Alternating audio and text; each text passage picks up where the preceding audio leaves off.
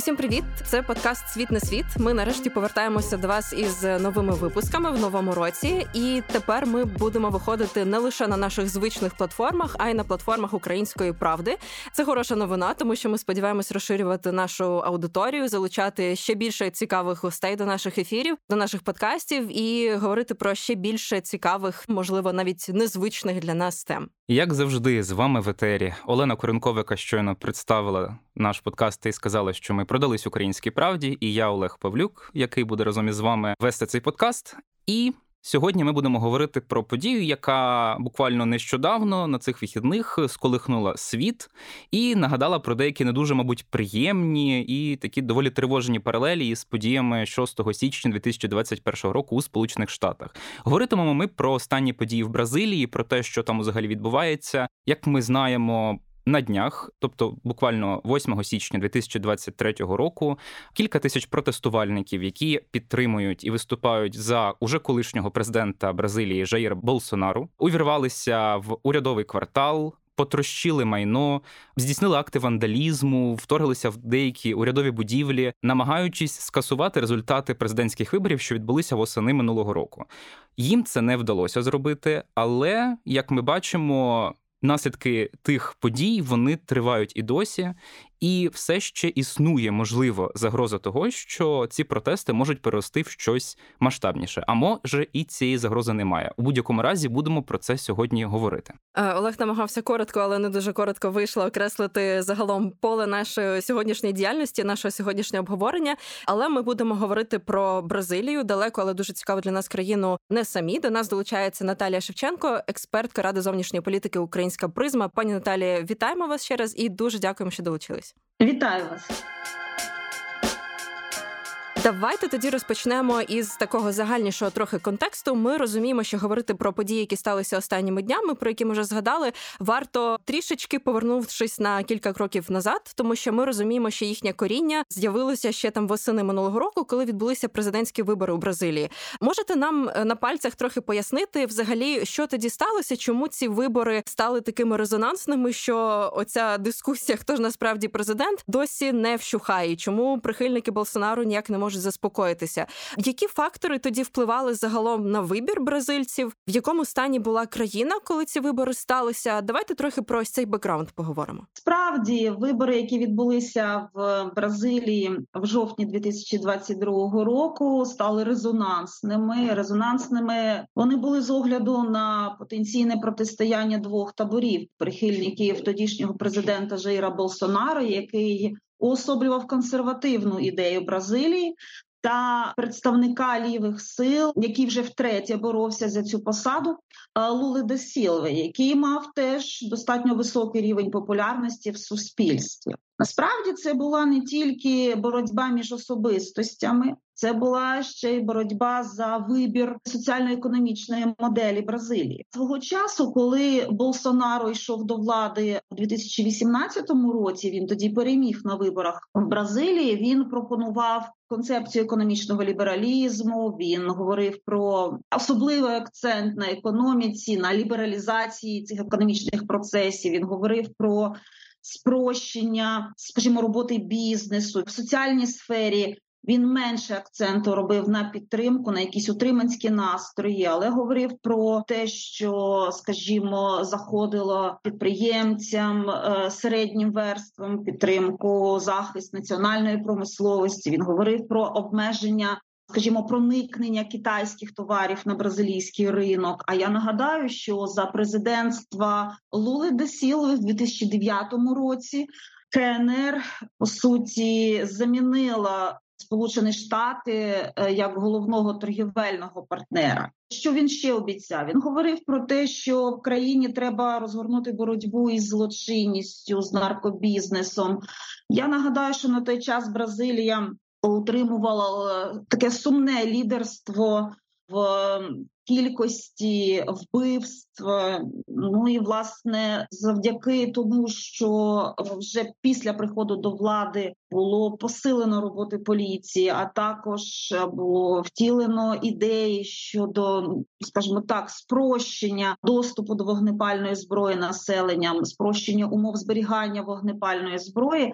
Це з одного боку викликало опір у частини суспільства, оскільки це було побоювання, що мовляв, це якраз навпаки провокуватиме насилля в бразилійському суспільстві. Але як не дивно, вже за два роки фактично кількість вбивств в Бразилії вона скоротилася приблизно на третину із 60 тисяч до трошечки більше 40 тисяч. Тому можна говорити про те, що вже вибори 2022 року з одного боку це протест проти невдач політики Болсонаро. З іншого боку, це все ж таки потяг до певної соціально гарантованої державою цієї системи, яку пропонував Лула да Сілва. З чим йшов Лула да Сілва в 2022 році? Наростити соціальну допомогу різних видів, різних верств суспільства, списати борги з недоланим підняти середню зарплату в Бразилії, боротися проти расової нерівності, проти гендерної нерівності, і головне, щоб, скажімо, подолати оці явища е, в державних органах влади, тобто, щоб більше гендерної рівності, більше жінок, більше представників корінних народів е, були представлені в органах влади, тобто підтримка корінного населення, ну і, і екологічна програма. Це захист лісів Амазонії, це те, за що критикували Болсонаро, який е, свого часу намагався реалізувати програму щодо підтримки агробізнесу, в тому числі. Це було пов'язано із тим, що перед Бразилією відкривалися нові перспективні ринки в Європі після укладання такої угоди про асоціацію між Європейським союзом і регіональною організацією Меркосур, де Бразилія відіграє провідну роль. Його звинувачували в тому, що він зайнявся вирубкою. Ну він а Зрозуміло, що за його ініціативи активізувалася вирубка лісів Амазонії. Він наразився на критику з боку світового співтовариства, а не тільки серед місцевих екологів. А чи буде коректно сказати, що Жаїр Болсонару за чотири роки свого президентства запам'ятався, ну принаймні на початку певними успішними економічними реформами, але вони водночас супроводжувалися певною мірою там женоненависницькою, гомофобною риторикою, псуванням стосунків зі сполученими штатами, як ви вже зазначили, Китаєм навіть ну зокрема через те, що він називав, здається, коронавірус китайською хімічною зброєю, очевидно, європейським союзом через питання Амазонії, про яке ви так само зазначали. А водночас е, Лула де Сілва, який е, вирішив піти на вибори, він намагався стати такою своєрідною альтернативою Болсонару, Болсонару і навпаки показати, що ці всі негативні соціальні явища можна скасувати, відновити відносини з колишніми. Дружніми державами, і, от, мабуть, саме на цій хвилі власне він і зміг певним чином перемогти. Лула справді міг розглядатися як анті-Болсонаро, особливо в дуже соціально чутливих моментах. Так, тобто, це там, де урізання соціальної допомоги, зрозуміло, Лула як противник цього так його напади на представників, скажімо, ЛГБТ середовища, так а також така ненависть, е, ну можливо, якісь такі різкі висловлювання на адресу жінок. Так, і тут же ж Лула, який вибудовує свою кампанію на гендерній рівності, на активізації залучення жінок якраз до управлінських процесів. Це дуже імпонує суспільство. Тобто, Лула це в даному випадку для частини суспільства послугувала антіболсона. Це однозначно, але з іншого боку. Мені здається, що все таки применшувати досягнення за правління Болсонару не варто. Це успіхи в боротьбі зі злочинністю, це таке придушення на деякий час наркомафії, зменшення кількості вбивств, це зростання економіки. І як прогнозували в МВФ до кінця минулого року, це зростання досягне до 3%, що не набагато менше ніж в Китаї. Але от саме звинувачення, ось що тут є важливим, тобто це правий популізм, неповага до жінок, до бідних, порушення прав ЛГБТ, це екологічна шкода. Я думаю, що зараз ми докладніше поговоримо про те, як так склалися обставини, і перейдемо до теми протестів. Давайте, щоб узагальнити ось цей блок про вибори. Мені хочеться вам поставити таке досить, я не знаю, може філософське певною мірою питання. Взагалі, образ лідера, яку роль він грає у цій не знаю політичній культурі Бразилії? Чи можна так говорити? І чи все ж таки це просто збіг обставин? Тому що ну я просто пригадую вибори 18-го року і 22-го, все ж таки вони дуже різні, тому що тоді, очевидно, у 18-му році Болсонару був справді таким очевидним найяскравішим лідером. Так він був скандальним. Так було багато тих, хто його абсолютно не сприймав але він був дуже яскравим. У 22-му році, все ж таки, на противагу Болсонаро повернувся Лула де Сільва, у якого теж була велика армія прихильників, яка залишалася ймовірними навіть під час правління Болсонару, і які його сприймали як певного культового лідера, і певною мірою навіть закрили очі на те, що його ім'я фігурувало у низці корупційних скандалів серйозного рівня. Ем, чому так відбувається? Чи є справді у населення ну у бразильців якась потреба в такому, я не знаю, харизматичному культовому лідері? чи це знову ж таки просто так склалися обставини цього разу?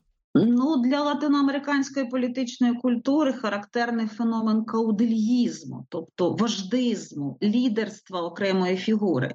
Лула де Сілва був лідером профспілковим, тобто його народна підтримка ґрунтувалася на тому, що він, значить, захищає права трудящого люду. Не забуваємо, що він створив свою політичну силу ще в період правління військових. І на хвилі демократизації бразилійського суспільства другої половини 80-х років, там початку 90-х років, якраз його політична сила вона була затребувана в суспільстві, да, коли Бразилія поверталася до демократії. А що стосується Жейро Болсонару, ну ви розумієте, він себе позиціонував не як системний політик. Він яскраво проявляв свою, ну якщо хочете, зверхність і зневагу до демократії, до прав людини, ну принаймні до окремих прав, окремих категорій суспільства. Він е, дозволяв собі нехтувати рішеннями Верховного суду. Це могло його призвести до ізоляції, але як не дивно, це призвело якраз до нарощування його популярності.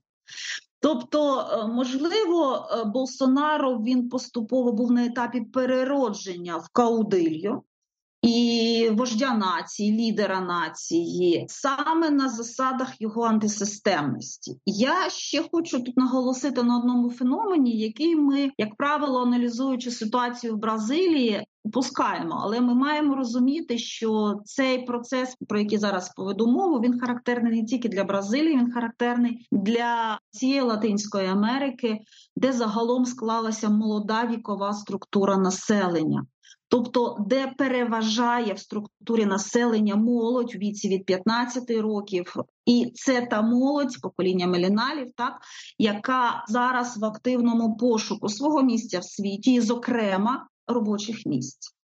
Тобто Болсонару і Лула де Сілва це старі політики. Зараз і Бразилія, Латинська Америка зіштовхнулася з необхідністю зміни політичних еліт, омолодження політичних еліт, які не пов'язані з ідеологіями. Очевидно, що в регіональному контексті з'явився такий ем, запит, суспільний запит на яскравих особистостей, які поведуть за собою країну, тобто на каудилью. І суспільства готові на відмову від демократії на користь е, власне от такої форми правління одноосібного. І Болсонаро зі своїми нападками і на законодавчу владу, і на Верховний суд, тобто на судову владу, він якраз підтверджував цю нову тенденцію, на яку був запит у частини суспільства.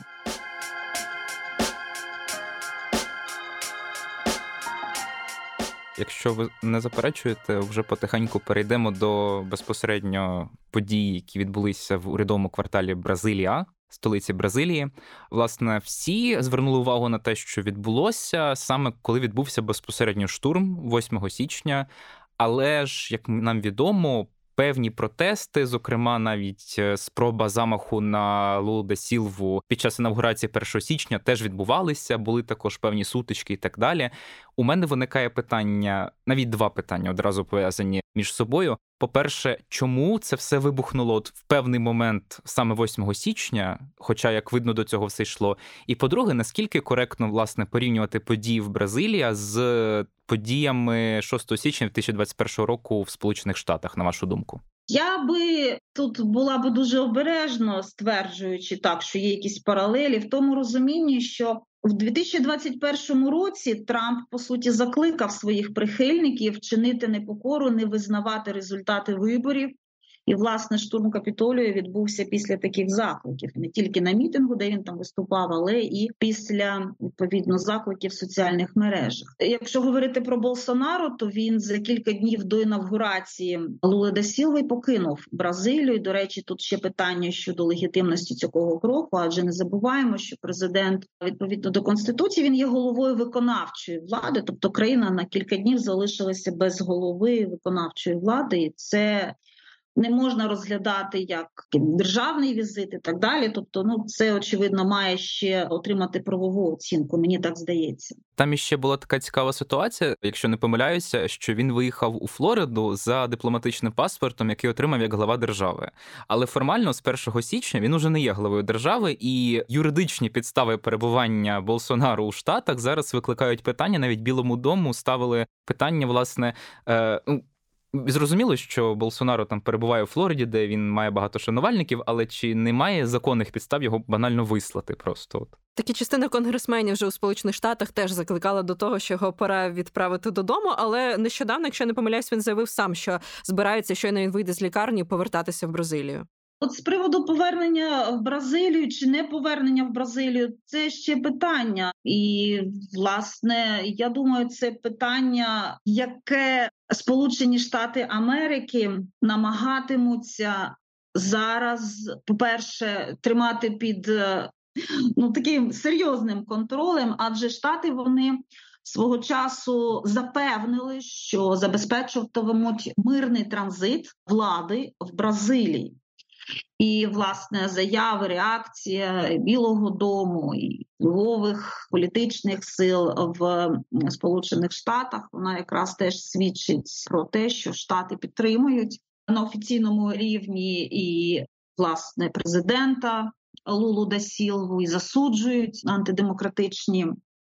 Прояви в Бразилії закликають відповідно до повернення демократії. Протестний рух ширився в Бразилії за наслідками президентських виборів ще з листопада 2022 року. І Мова йде про те, що протестувальники розбили табір біля штабу армії і таким чином, намагаючись привернути увагу до того, що мовляв, можливо, армія може втрутитися в процес. Транзиту влади чи навпаки не допустити цього транзиту. Далі Мова йде очевидно і про те, що протестувальники починають там, е, скажімо, блокувати і дороги. Мова йде про фермерів, водіїв вантажівок. Мова йде також про блокування нафтопереробних заводів, паливно-розподільчих комплексів і так далі. Але кульмінацією цих протестів, звісно, стали події 2023 року, 8 січня, коли була е, такий акт вандалізму. Насправді, і бразилійське суспільство, і я думаю, що Лула він теж давав собі, е, так би мовити, раду в тому, що очевидно. Якийсь подібний виплеск цих суспільних протестів він е, має відбутися в більш радикальній формі. Але знаєте, що дивує? Дата, яку обрали для таких протестів. Ну, гаразд, е, що було без того, що вони захопили би приміщення органів влади в момент, коли там немає, скажімо, парламентаріїв, так які в цей час на канікулах. Відповідно, в будівлі Верховного суду самого президента немає на місці, а їхній лідер Болсонару перебуває за межами країни. Далі, що вони собі ставили за мету? Підготовка до цього штурму вона велася фактично в соціальних мережах, і лише якщо не помиляюся, хто першим наголосив на тому, що буде блокувати всі повідомлення пов'язані із подіями в Бразилії, закликами до якихось антидемократичних дій. Це була соціальна мережа Фейсбук. Далі до неї приєдналися WhatsApp, приєднався Twitter.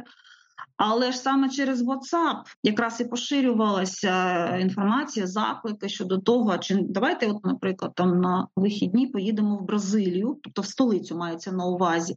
Через ці месенджери поширювалася інформація про те, що там є безкоштовні автобуси. Будь ласка, давайте збираємося і їдемо. Але яка конкретна мета цих заходів? Кому це вигідно? Так, напевно, давайте ось про що поговоримо. З одного боку, ми бачимо, що є протест, але лідер знаходиться за кордоном. І в даному випадку, очевидно, мова йде про те, що в таборі консерваторів у зв'язку із вакуумом цього лідерства.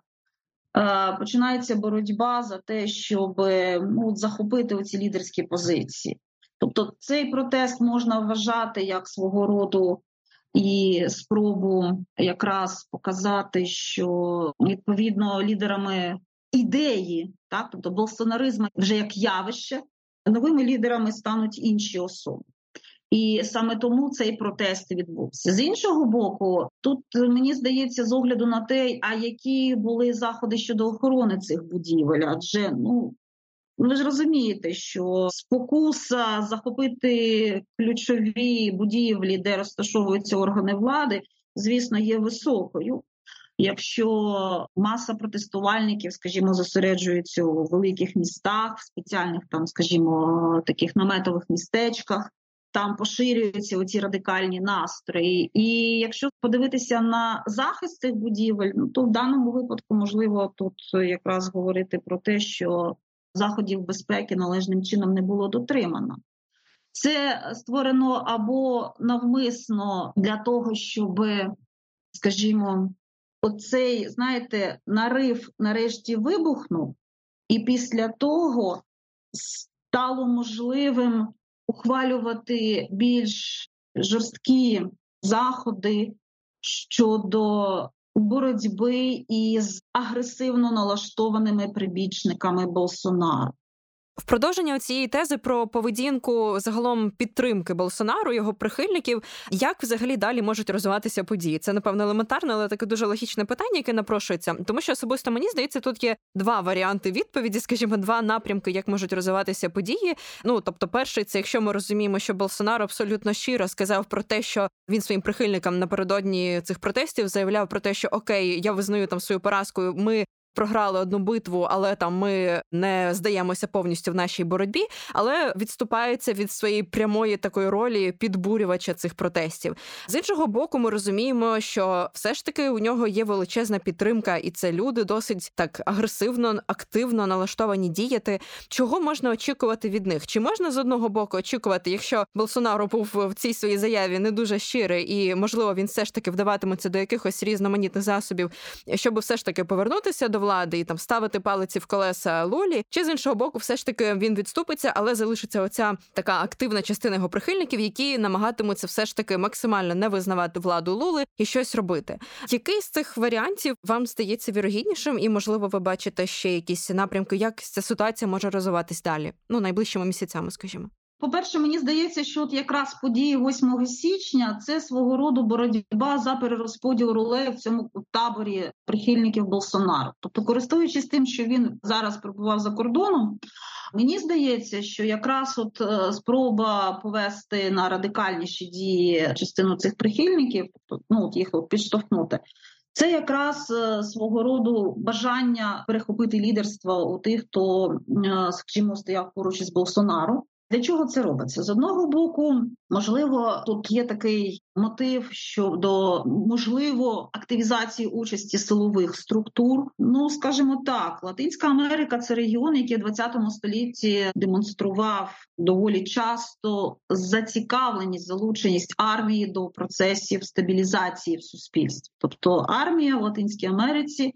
Вона виступала стабілізуючим чинником, коли політичні еліти не могли домовитися. І в даному випадку підштовхнути, скажімо, цей силовий блок до більш радикальних дій. На це були спрямовані, очевидно, і цей табір прибічників Болсонару, які розбили біля штабу армії, власне, і тут не слід забувати про те, що в армії таке ставлення до Болсонару, скоріш можна сказати, не стільки прям беззастережна підтримка. Ну тут треба виходити з того, що Болсонару сам військовий. Він розуміє військових, тобто він може з ними говорити однією мовою. Це дуже важливо. Він усіляко говорив про необхідність ну дещо повернення армії у політику. Ні, але він очевидно розраховував на те, що армія, в разі чого, може стати таким стабілізуючим фактором. Але тут питання про те, чи є.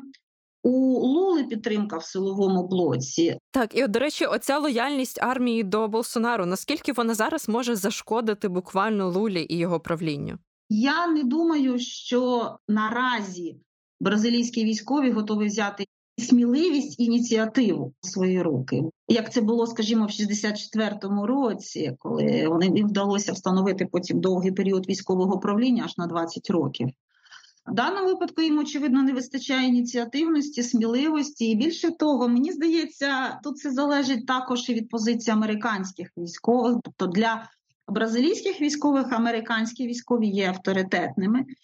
І в даному випадку ви ж розумієте, що взяти на себе відповідальність за долю країни це взяти на себе ще відповідальність за санкції, які однозначно посиплються на Бразилію з боку демократичних суспільств, з боку США, з боку європейських країн.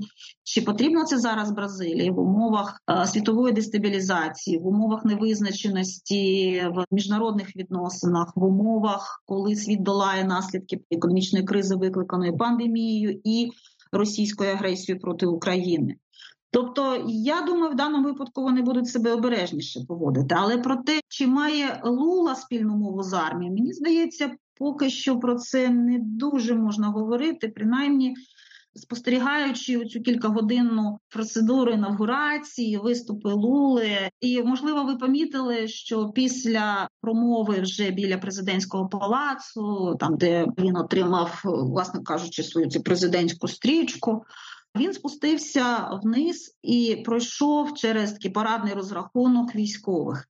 Він був дуже невпевнений, так мені здалося. Це зовні передавалося. Його якась внутрішня невпевненість. Він не знав, що робити, куди йому йти. Його супроводжував військовий, який так обережно намагався підказати, куди йти, що робити. Або це недоопрацювання служби протоколу президента, або все-таки він не відчуває себе впевненим в середовищі військових. Що стосується Лули Десіли, то мені здається, що в нього буде спокуса скористатися цією ситуацією і придушити якомога серйозніше оці протестні виступи, зокрема покарати учасників нападу на адміністративні будівлі в центрі столиці е, країни. Але мені здається, що в даному випадку йому слід все таки не забувати. Оце головне, що він сказав в своїй промові. Він наголосив на тому, що він буде президентом усієї 215 мільйонної нації, а не лише тих відсотків бразилійців, які подали за нього свій голос. Тобто він має враховувати.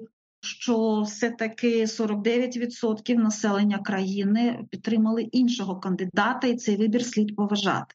До речі, вже і в соціальних мережах понеслося якраз ну от перші дні е, там критика, мовляв, не треба називати цих 49% прибічників Болсонару обов'язково фашистами.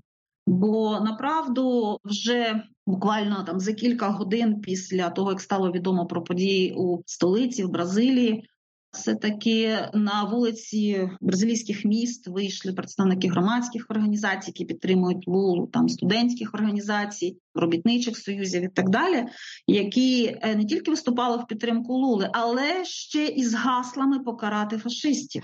Звісно, ніхто не заперечує, що учасники цих незаконних дій мають бути покарані відповідно до їхнього ну реального складу злочину. Але знаєте, е, мені здається, що Лула може стояти на порозі більш серйозного виклику, якби цій спробі, скажімо так, справедливого судового розслідування не скотитися до помсти. Так, до речі, те, що ви зауважили, це про таке справедливе правомірне покарання і, взагалі, наслідки цих подій, які так струсунули добряче бразильське суспільство.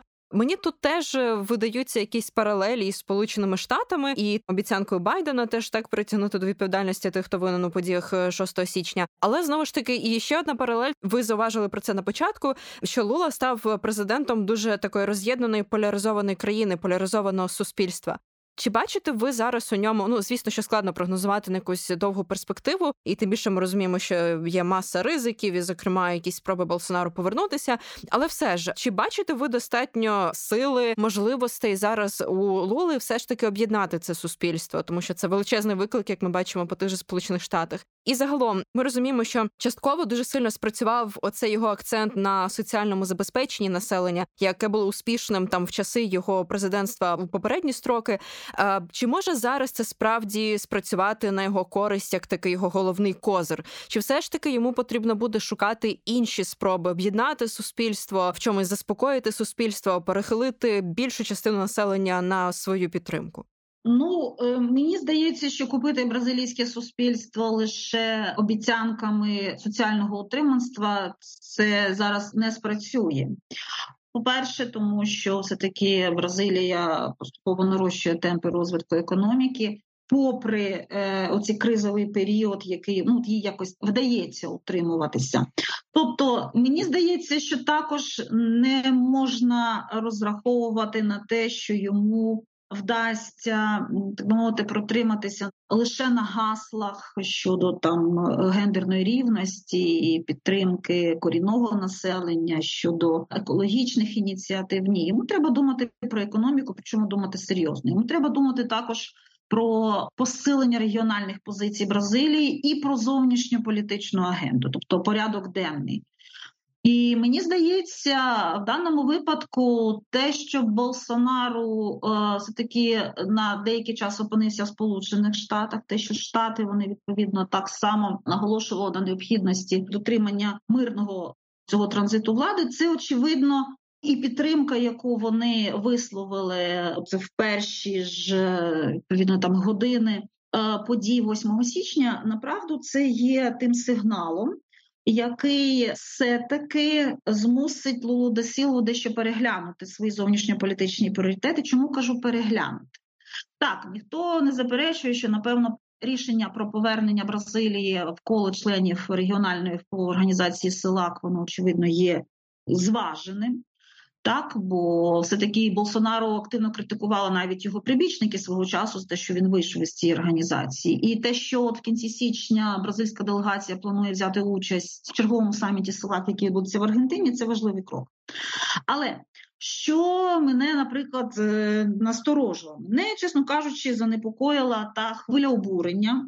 Причому е, як серед прихильників Болсонару, що цілком очевидно, так і частково серед прихильників Лули щодо, скажімо, відновлення дипломатичних відносин із Венесуелою.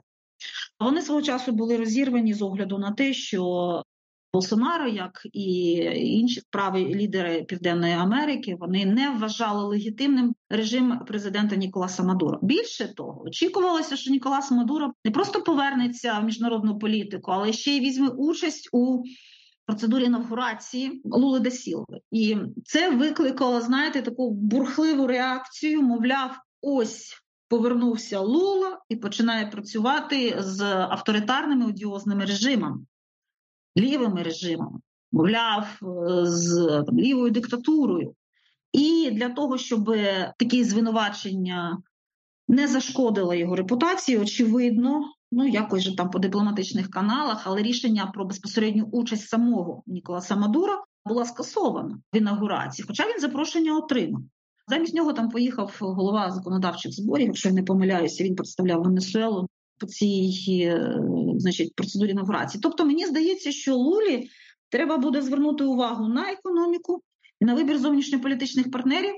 А що стосується, ем, скажімо, покарання тим, хто чинив ці недемократичні спроби продемонструвати от е, свій протест. До речі, ви знаєте, я направду не можу для себе чітко зрозуміти, яка була кінцева мета захоплення цих будівель.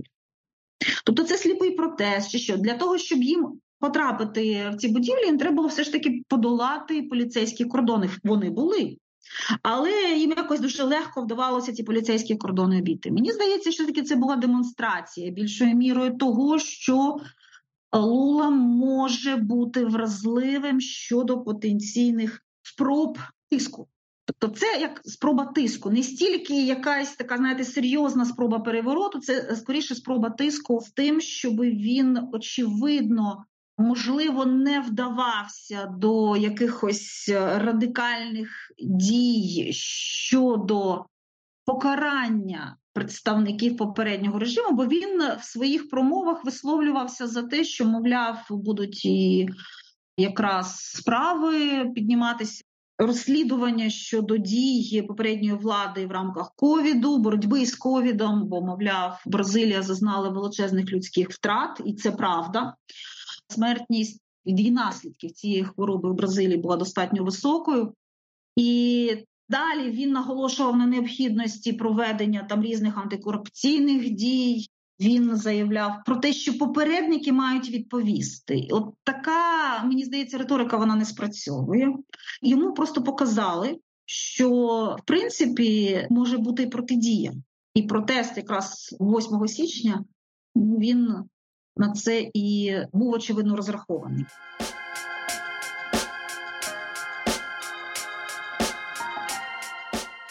Хотілося б поставити таке підсумкове питання. Воно, мабуть, буде доволі логічним. Це позиція Бразилії щодо російсько-української війни, точніше нинішньої активної фази. Якщо подивитися лише таку публічну інформацію, то можна згадати, що приміром, іще попередній президент Бразилії Жейр Болсонару він не був, скажімо так, якимось доволі активним на цьому треку. Можна пригадати, що в липні, якщо не помиляюсь, він провів телефонну розмову із Зеленським. Це була, здається, єдина взагалі розмова їх там за останній час, де він, начебто, запропонував йому якийсь мирний плани завершення війни.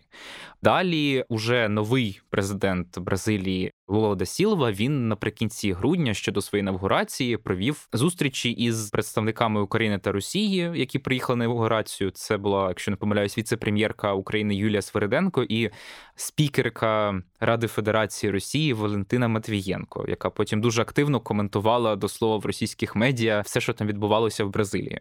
Виникає в цьому контексті питання: на що власне можна розраховувати Україні, чи можна очікувати якоїсь підтримки з боку Бразилії в контексті російсько-української війни, чи все ж таки російсько-бразильські відносини в цьому випадку надто міцні, щоб намагатися якось перехилити шальки терезів? Як вважаєте? Мені здається, в країні агресорці Росії зараз якось такі доволі оптимістичні прогнози щодо перспектив російсько-бразилійського співробітництва. Мовляв, до влади прийшов наш старий друг Лула, значить, лідер лівих сил. І відповідно, значить, нам нема чого хвилюватися. І Болсонаро був, так би мовити, таким що зорієнтований на співпрацю з нами, мовляв, там економічні аспекти відігравали більшу роль. А тут відповідно, значить, ліві сили оця давня дружба, мовляв, зіграють на нашу користь. Ну, ви знаєте, я би не була такою оптимістичною. Знаєте, російським елітам все-таки варто розуміти таку річ, що, наприклад, голосування в Генеральній асамблеї ООН за резолюцію про вимоги щодо Російської Федерації виплатити репарації України за завдані матеріальні збитки в результаті агресії підтримали найбільше країни Латинської Америки, де при владі саме ліві або лівоцентристський режим. То вони висловилися на підтримку України. Мова йде про Аргентину, про Колумбію, про Мексику, про Чилі. І навіть знаєте, такий партнер традиційно, е, який розглядався там ну вже останніми роками, ледь не залежний від позиції Росії Венесуела, так з її одіозним лідером Ніколасом Мадуро. Тобто і Венесуела останні резолюції по Україні вона намагається не голосувати. Я би на місці Валентини Матвієнко, ну не дай Боже, звісно, опинитися на її місці. Але е, я теж подивилася, значить, оці активні медійні, так би мовити, вкиди, е, які були пов'язані із скажімо, участю делегації Росії, яку представляла голова Ради Федерації Валентина Матвієнко. Але що ми бачимо? Ми бачимо тільки кілька дружніх кадрів. Тобто, перед тим як Лула е, да Силва став офіційно вже президентом країни, це мені здається, варто все таки на цьому наголосити, де він так достатньо дружно в дружній атмосфері, скажімо, тисне їй руки.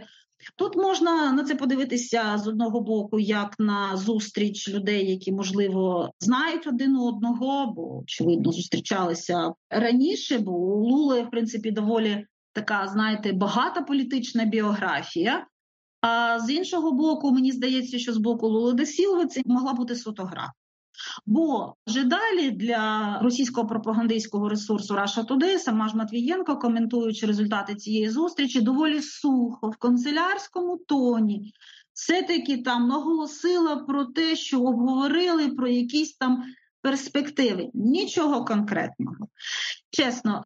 А далі, вже переглядаючи саму інавгурацію, і як, скажімо, приймали представників різних делегацій, ну в тому розумінні, яка була реакція самого Лули, його дружини, е, віце-президента. Відповідно, теж він був із своєю дружиною на цій церемонії зустрічі іноземних делегацій. Відповідно, я звернула увагу, скажімо так, з одного боку, да, демонстрація такого дружнього ставлення до Росії, але без надмірної знаєте, властивої бразилійцям емоційності, з якою, наприклад, він е, вітався із представниками інших делегацій, інших латиноамериканських країн чи європейських країн.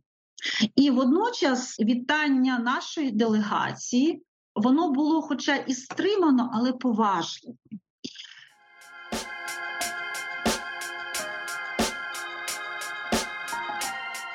Тепер, е, якщо поговорити про позицію Лули Дасіла, чи варто очікувати змін в ставленні Бразилії до агресії, яку вчиняє Російська держава проти України? Мені здається, що останнім часом в нашому ставленні до країн глобального півдня, серед яких ми зараз шукаємо союзників, Дуже важлива сталася зміна. Ми шукаємо ті аргументи, які дозволять переконати в тому, що агресія, яку вчиняє Росія проти України, вона є порушенням стабільності світового порядку, і ми намагаємося шукати якісь аргументи, які пов'язують ситуацію із подіями національної історії скажімо, тих чи інших країн. Скажімо так, однолінійні підходи говорити про те, що російська агресія порушує статут Організації Об'єднаних Націй. Говорити про гуманітарний вимір цієї війни просто цього недостатньо. Треба доносити, показувати, показувати, чому конкретно ця країна може змінити свою позицію, може приєднатися до санкцій проти Російської Федерації. Чому це є справедливим? Чому варто до цього якраз приєднатися? І мені здається, що тут ми маємо доносити до бразильської сторони декілька меседжів. Ну, по-перше, зараз в Міністерстві закордонних справ ініційована кампанія щодо того, аби Росію виключили із Організації Об'єднаних Націй, ну як мінімум з Ради безпеки ООН як країну, яка нелегітимно посідає своє місце не тільки в Раді безпеки, але й взагалі не є членом ООН.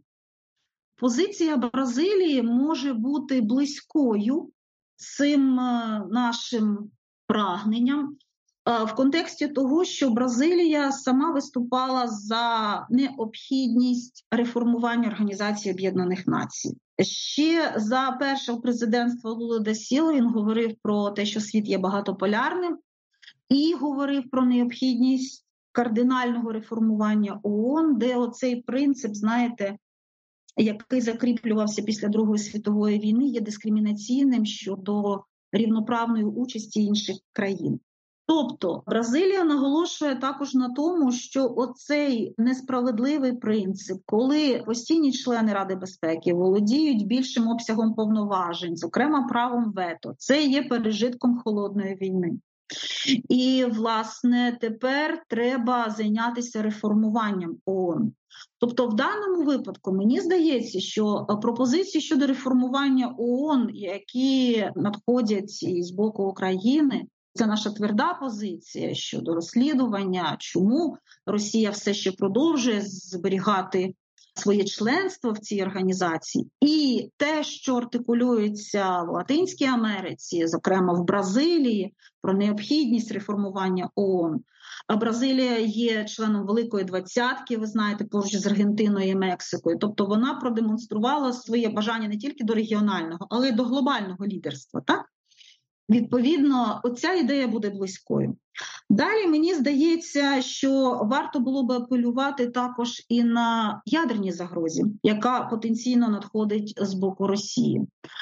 Росія часто публічно погрожує активізацією ядерних сил стримування. В даному випадку нам слід нагадати Бразилії, що вона була однією із учасниць підписання договору Тлателолько, е, який е, було підписано в 64-му році. Мова йде про те, що Латинська Америка. Є без'ядерною зоною. Інша справа, що це не завадило, скажімо, Бразилії пробувати розвивати свою ядерну програму, але в сфері енергетики.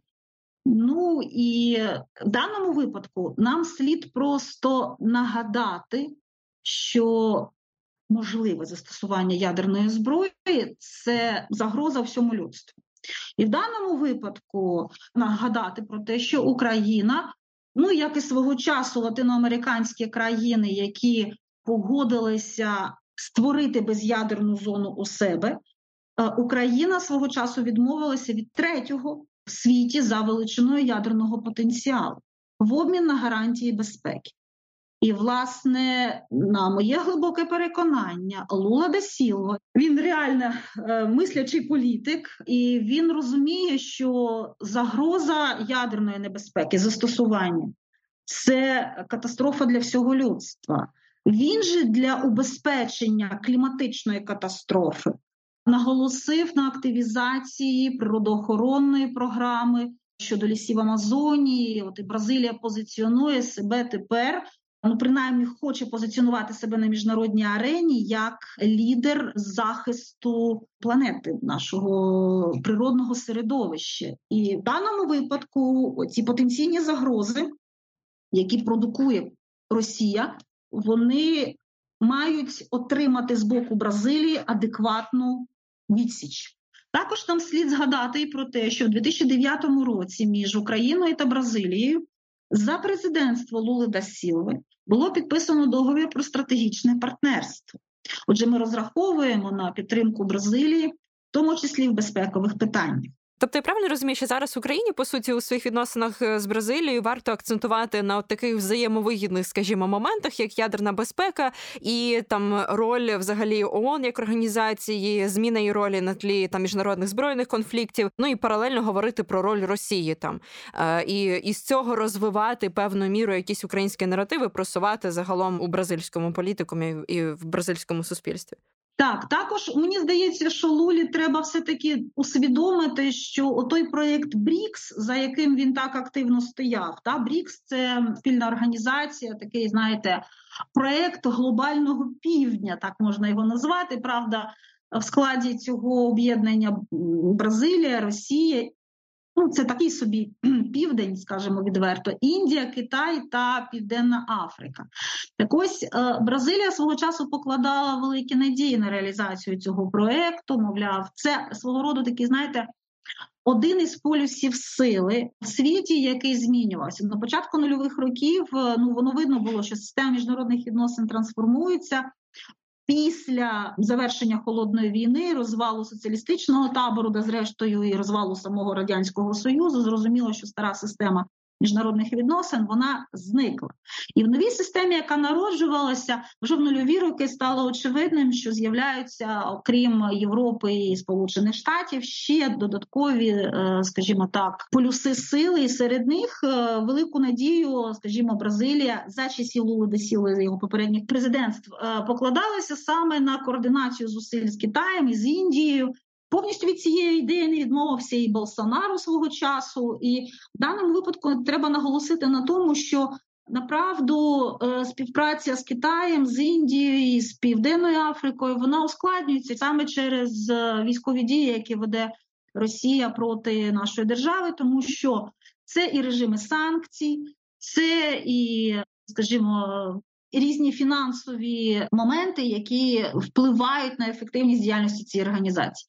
Більше того, е, мені здається, що йому слід також е, якось так доносити бразильській стороні про те, що, е, скажімо, так, агресія Росії проти України вона дестабілізує економіку Європи.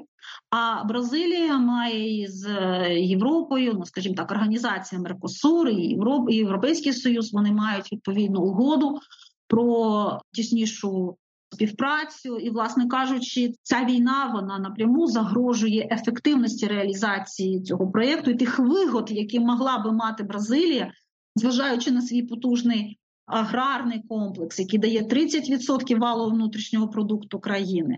Військові дії Росії проти України це не тільки, е, власне кажучи, конфлікт між Росією і Україною, а це війна в Європі. Вона заважає реалізації інтересам Бразилії на цьому континенті. Так, мені здається, це ідеальна теза, якою можна так узагальнити цей блок про Україну і загалом нашу розмову про те, що загалом країна на іншому континенті, яка видається для нас не таким уже й близьким зовнішньополітичним партнером, насправді опосередковано пов'язана. Бразилія намагається зараз повернутися до статусу е, такого глобального гравця, налагодити свої зовнішньополітичні зв'язки за нового президента.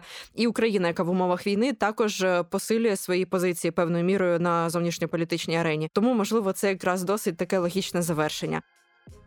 Пані Наталі, я вам дуже дякую за цю розмову. Напевно, зараз ця розмова побила всі рекорди по тривалості наших записів, але було надзвичайно цікаво з вами поспілкуватися і зрозуміти. Ми власне хотіли поговорити про протести і ось ці події, які відбулися 8 січня. Вийшла історія загалом така дуже широкий контекст про Бразилію, як її сприймати про певну культуру бразильської політики останніми роками. І я думаю, що після неї ми трохи краще зрозуміли загалом можливо можливо певну логіку бразильського суспільства у там виборі своїх лідерів і у тому, як можуть розвиватися події далі. Спасибі вам велике. З нами була експертка ради зовнішньої політики Українська призма Наталія Шевченко. Спасибі вам велике.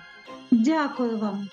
А я нагадаю, що наш подкаст Світ не світ, в якому ми розповідаємо про різноманітні міжнародні події, і те, які вони мають значення для світу та України. Зокрема, можна слухати на різних платформах. Підписуйтесь на наш телеграм-канал. Не забувайте, що ми тепер виходимо також під парасолькою української правди. І до зустрічі наступного разу в етері. Дякую.